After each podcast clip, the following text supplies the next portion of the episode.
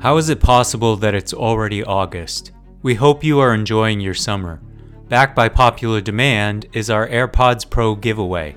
Members who successfully answer our bonus content quiz will be entered for a chance to win a pair of AirPods Pro. To participate, you must have access to the bonus sections of the podcasts, which you get by becoming a member. Members also receive an ad free listening experience, an evening newsletter, an invitation to join the DSR Slack community, and more. Best of all, if you become a member in the month of August, you'll receive 50% off the normal membership price. Visit thedsrnetwork.com slash buy and enter code bonus content one word at checkout that's thedsrnetwork.com slash buy and code bonus content thank you for your support 9 12 10 28 2 23 This is Deep State Radio, coming to you direct from our super secret studio in the third sub basement of the Ministry of Snark in Washington, D.C., and from other undisclosed locations across America and around the world. Hello and welcome to the podcast. It's the beginning of the week, so this is our spy show that Mark Polymeropoulos and I uh, do. How are you doing this morning, Mark? I'm doing well. I'm actually back in Northern Virginia after all of my travels, as you all have uh, have certainly documented my what running around to Metallica concerts and other such things. But uh, I'm back in town, and I will be going to my favorite place on the planet after this podcast, which is what Um, I don't know, Mark. Uh, what's your favorite place on the planet? I thought it was Fenway Park, but go on. It's the Vienna Inn, the Oh. greatest dive bar, and of course the headquarters of the Deep State. Yeah, it is the headquarters of the deep state, and it's known for its really, really terrible food and bad ambience, but uh, not to mention its dubious clientele, which is why you love it so much, right? Exactly right. Uh, we are joined today um, by Mark Zaid, who is a national security attorney in Washington, uh, who has led the way for uh, many uh, of the whistleblowers who have made such a difference in our recent past.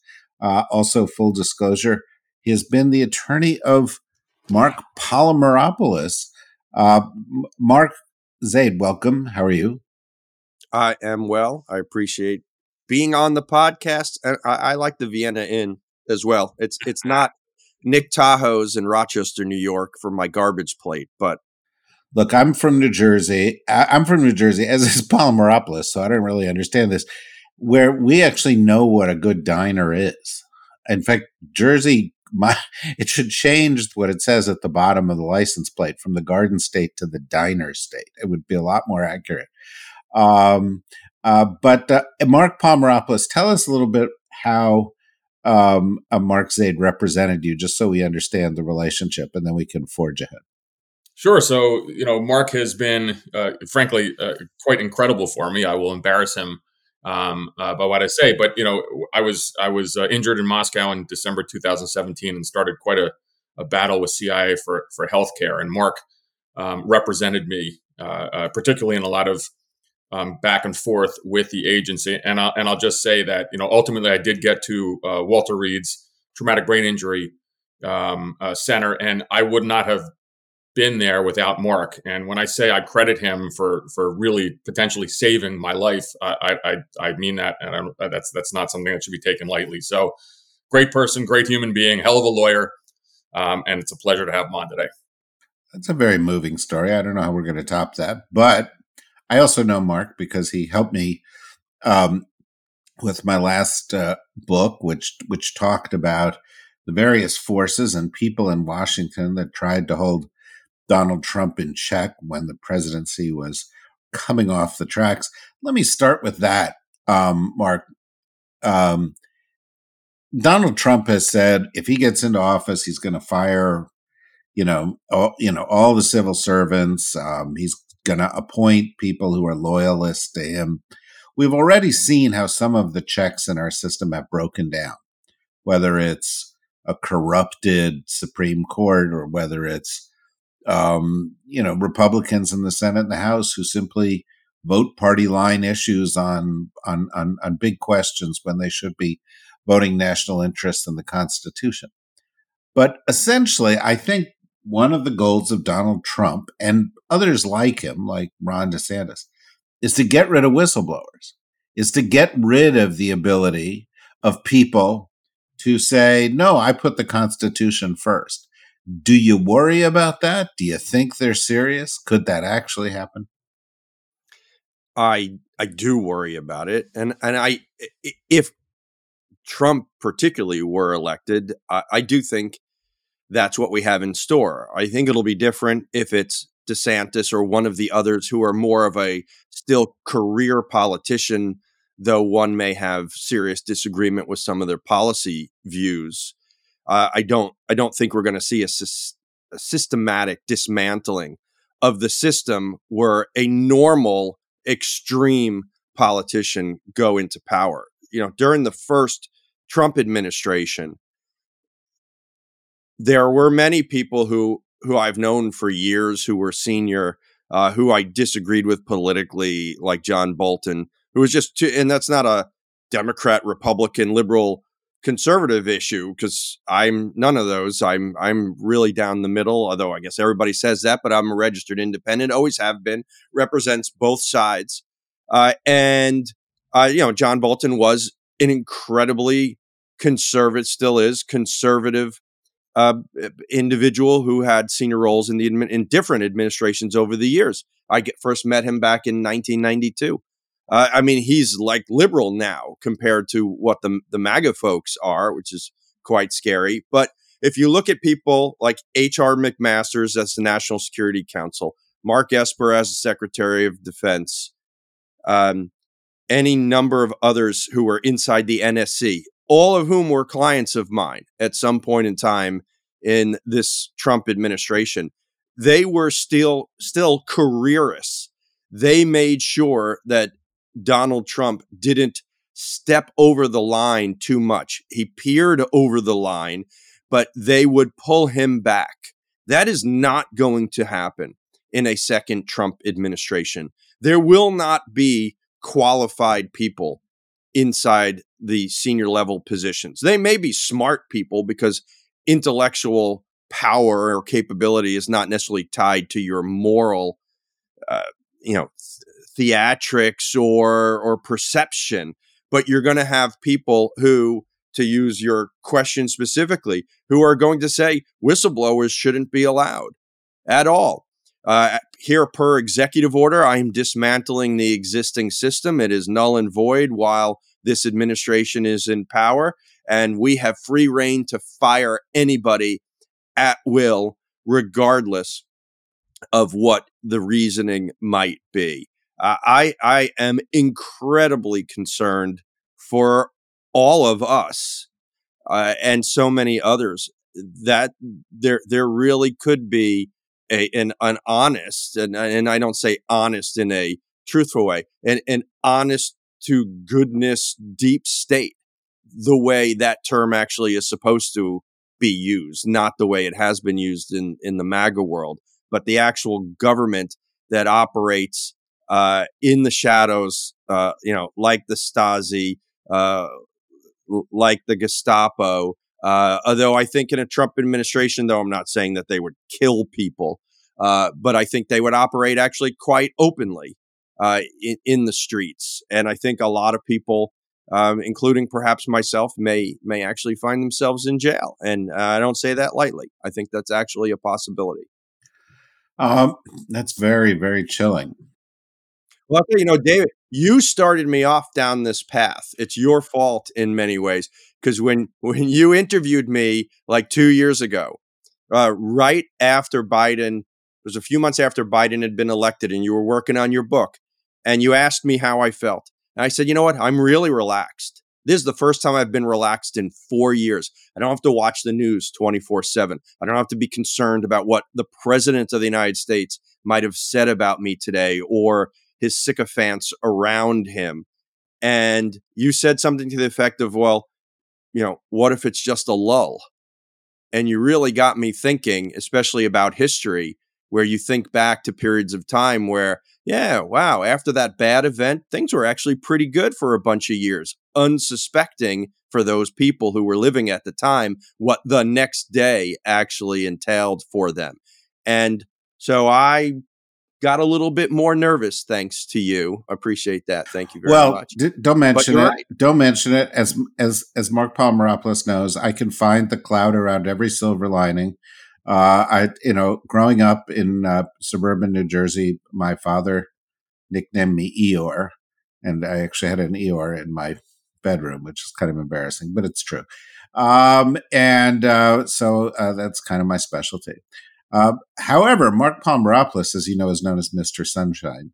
So I'm sure he's got something much more uplifting. What, not at all, actually. You know, I, am actually I'm very worried about this. Um, I'm going to do some writing on this uh, uh, shortly. You know, there was a New York Times piece I think a couple weeks ago that talked about what the, the second Trump administration um, would be, and and the thing is that Trump and all of his sycophants they're not hiding anything they're making this very clear. Um, you know, when we took an oath, when I took an oath in 1993 uh, at CIA headquarters on January 3rd, it was to the Constitution. You know, it was not to a single uh, individual, but there are going to be these kind of political loyalty tests, and and you know they've done this before. There was an Axios report because I have to I have to obviously source this very clearly to press. An Axios report a couple years ago that even during the Trump term, as there as the as the transition was going on, um, they put together a list of CIA officers that they wanted to purge. So this is nothing new. And so, you know, and this is disturbing for so many reasons. Number one, obviously we have to be able to, as a, as a national security official, you have to tell truth to power. Remember, again, reportedly, I think this was Bob Woodward in several uh, uh, uh, of his appearances in his book. He talked about how Trump wanted to assassinate Syrian President Bashar al-Assad. Um, and and uh, Secretary of Defense Mattis, you know, basically ignored that directive um, because it's illegal. So, you know, Mark Zaid makes a very good point. Are you going to have people in in those positions who are actually going to do that? Last point on this, where I think it's really dangerous, and this goes to my old job in terms of foreign intelligence relationships. I can assure you that if uh, Trump comes back into power, our allies will not share anything regarding, for example, Russia. And our liaison partnerships are critical. You know, we we uh, obtain, uh, uh you know, incredibly important counterintelligence information uh, you know what what Putin is going to do, policy information um, from our from our friends, you know, the British and the French and others. They will shut this down if they think that it's a politicized uh, uh, CIA. So I, I, really share in this uh, uh, uh, in this in this concern. And again, they're not they're not hiding it. And, and I wish you know at least maybe this is a pipe dream, but other Republican candidates would talk about things like this because it is so wildly out of the norm. But the problem is, you know, assassination is not it's not pro it's not illegal, it's prohibited. It's prohibited executive. by executive order 12333 that Ronald Reagan put in place. Now, murder is obviously illegal, but there's there's also Department of Justice legal opinions that if we are operating overseas, that that action can be legal under U.S. law. But if we assassinated somebody in Syria, it would be illegal under Syrian law, but it wouldn't necessarily be illegal under US law, especially if it's a sanctioned operation. There may be obviously and would be consequences. But Donald Trump could issue a new executive order that permits foreign assassinations. And, you know, not a hell of a lot people can do about it other than some really bad options that it's uncomfortable to even talk about. Right, and by the way, it could be a secret. It could be a secret executive order. Nobody could know about. Sure, yeah, um, absolutely. Right, right, and and by the and I would I'd like to add before I move, move on to the next question, uh, just to clarify, Mark uh, Polymeropoulos, you are not a huge Bashar al-Assad fan, correct? no, I'm not at all. But Bashar al-Assad is a war criminal who deserves, uh, uh, uh, you know, to be to be um, uh, sanctioned and you know tried by uh, international criminal court at some point. It probably will never happen, but one of the the great war criminals of our time. But we can't and we do not assassinate foreign leaders. Well, um, we, so that we, right, we don't, we do not. We have, but we've tried to we've tried to break the habit. Um, let me let me ask another question. That's a little more tied to the to the news of the morning. Um, according to my screen, and this is, of course, as we are recording this, 29 minutes before we recorded this. Mark Zaid tweeted about a uh, Donald Trump tweet. Um, Donald Trump tweeted out something about the former lieutenant governor of Georgia, Geoff Duncan, who is, um, uh, we are led to believe, going to be testifying before the Fulton County grand jury tomorrow on Tuesday. Um, uh, this may be precedent to um, uh, the Fulton County grand jury um, uh, indicting Trump and others around him on RICO charges uh, having to do with the effort to steal the election in Georgia. Um, and so Trump writes a nasty thing about this guy. So Mark's uh, uh, tweet said directly against federal court orders admonition given Duncan is a witness in the January 6 DC proceeding expect his lawyers to be brought on the hot seat on the hot seat soon at some point that individual straw will be placed on the camel's back um, when i saw this tweet from trump my first reaction was gee i wonder if that guy was a witness in the january 6th um, case, in which case he would be violating Chutkan's order, which of course pertains to Chutkan's case.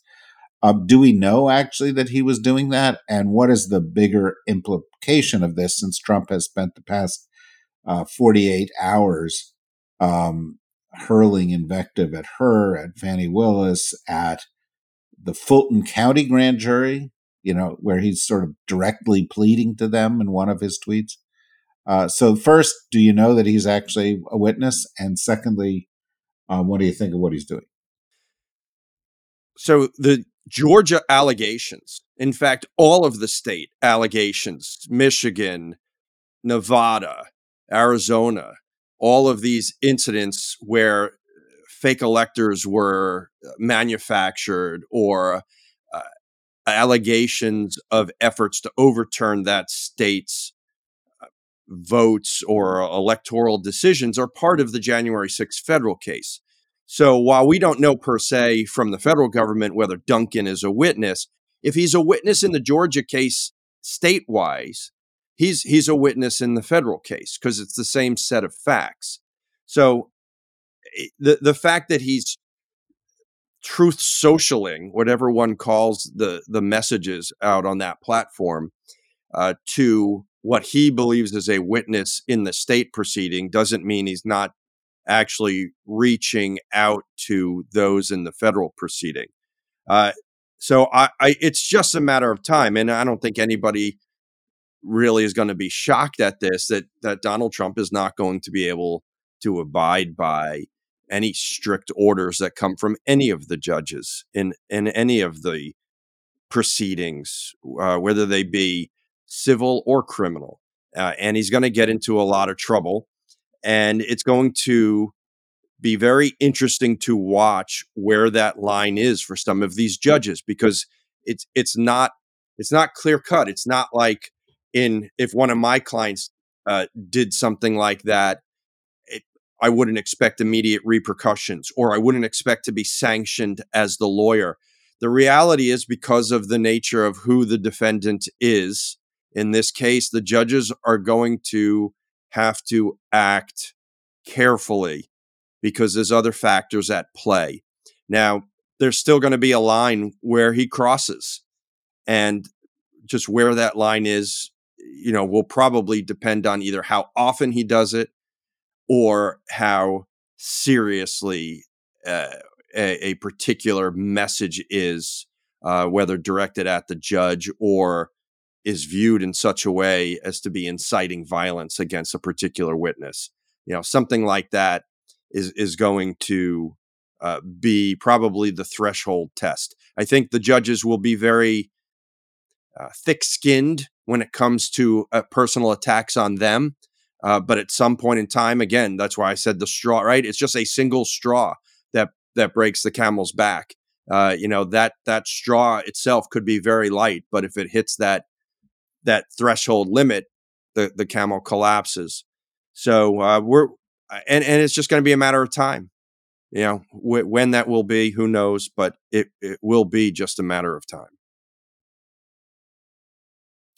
Mark, give us a sense of uh, now. Now, assuming that we have another indictment um, this week, uh, that will be four. Which give us a sense of which do you think is the is the first is the strongest uh, you know, legal legally, and then and then number two is how do they um, uh, balance kind of the time constraints here? Um, you know, who goes first, who goes where, and will uh, the various parties actually discuss this? um, uh, uh, uh, the prosecute yeah, the prosecutors discuss this uh, amongst themselves. Right. So if if you take each of the cases, let's assume Georgia gets filed. If you take each of them and you view them in a vacuum, meaning just looking at what is going, what is the strongest case factually and legally, without factoring in all the problems that associate with it. So, for example, the classified documents case in Florida, in my view, is the strongest of the cases, factually, legally. There, there is no factual defense that will survive or enable Donald Trump to avoid conviction. Uh, that is because it is all straightforward. The documents were retrieved from his home and other locations, and they will be deemed to have been properly classified. Uh, you only need one of them. Um, we can even stay away from the obstruction of justice issues, which could be factual in nature, and maybe some some theory could be devised. But I've worked on Espionage Act cases as the defense lawyer, as well as been threatened with prosecution under the Espionage Act by by the CIA any number of times as a as a tactic that they do uh, to to many of us and very few of these cases go to trial.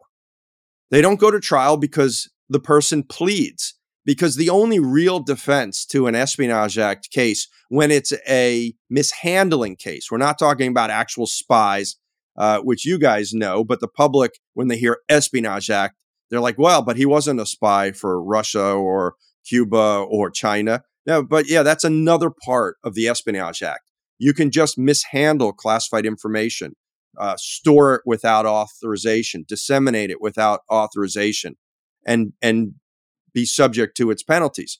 So those cases all plead because the only defense is to say, no, I didn't do it. No, I didn't give that reporter for whatever publication that information.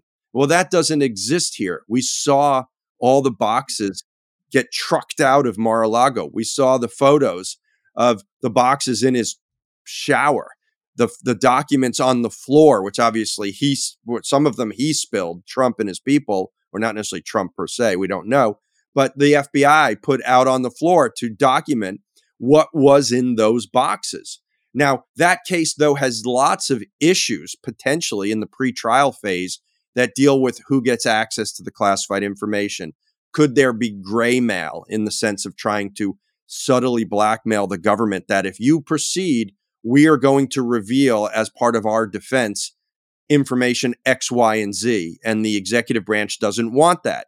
And if Judge Cannon, as the district court judge who has ultimate authority, discretionary authority of how the trial proceeds, says, nope, I find that information to be factually relevant, then the US government has to make a choice to either dismiss the case or proceed with jeopardizing disclosure of whatever that information might be. The information in the document about Iran that he allegedly held up in Bedminster, New Jersey, uh, which has been added to to these charges in Mar-a-Lago. So that is the easiest case, other than the procedural hurdles. Then I think the January 6th case is the most important for our democracy, given what the allegations are with respect to essentially a sitting president of the United States trying to engage in a coup to overturn a lawful election.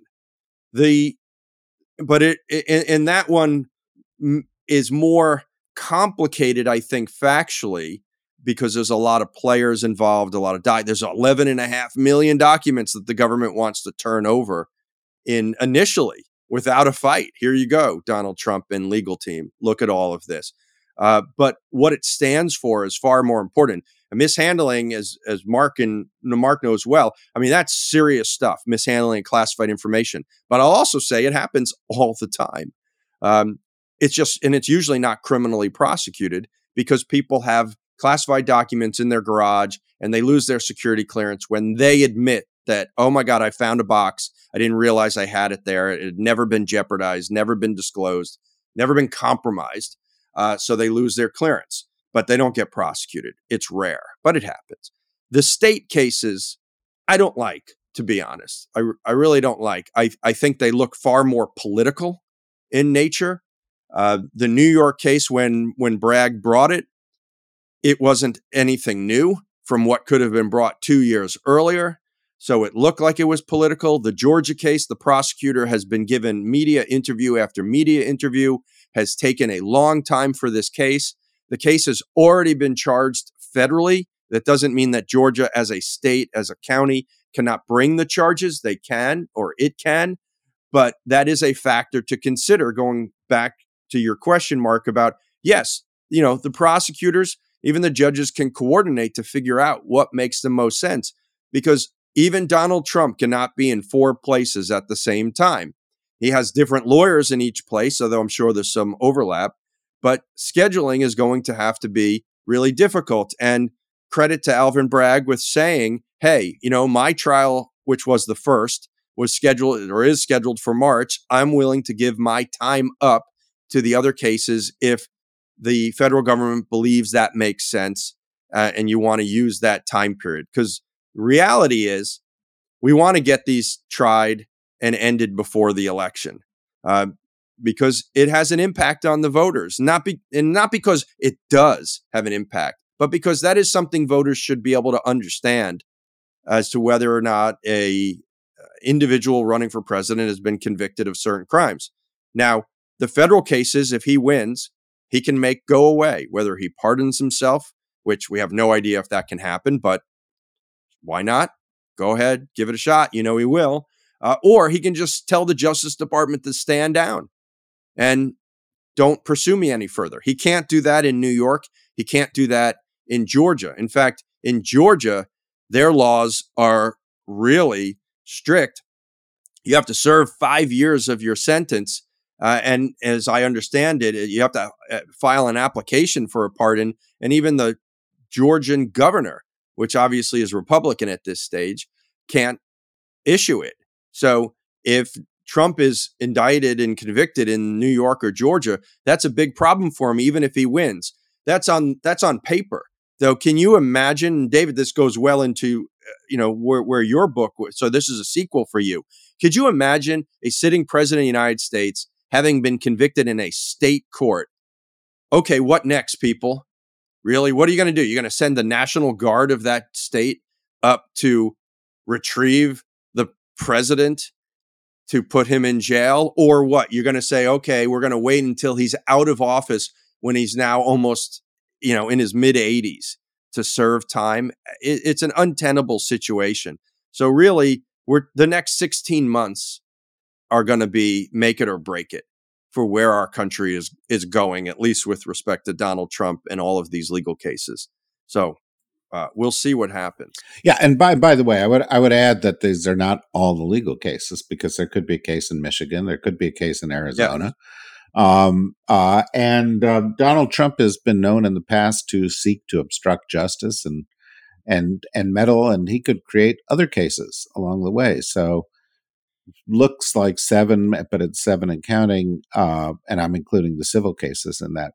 So uh, there are a couple yeah, of others. One of mine against him for police, Capitol Police Officer Brian Sicknick, and in fact, his lawyers, Trump's lawyers, have have asked us whether or not we would agree to stay the case pending his January 6th federal case, to which I immediately said no.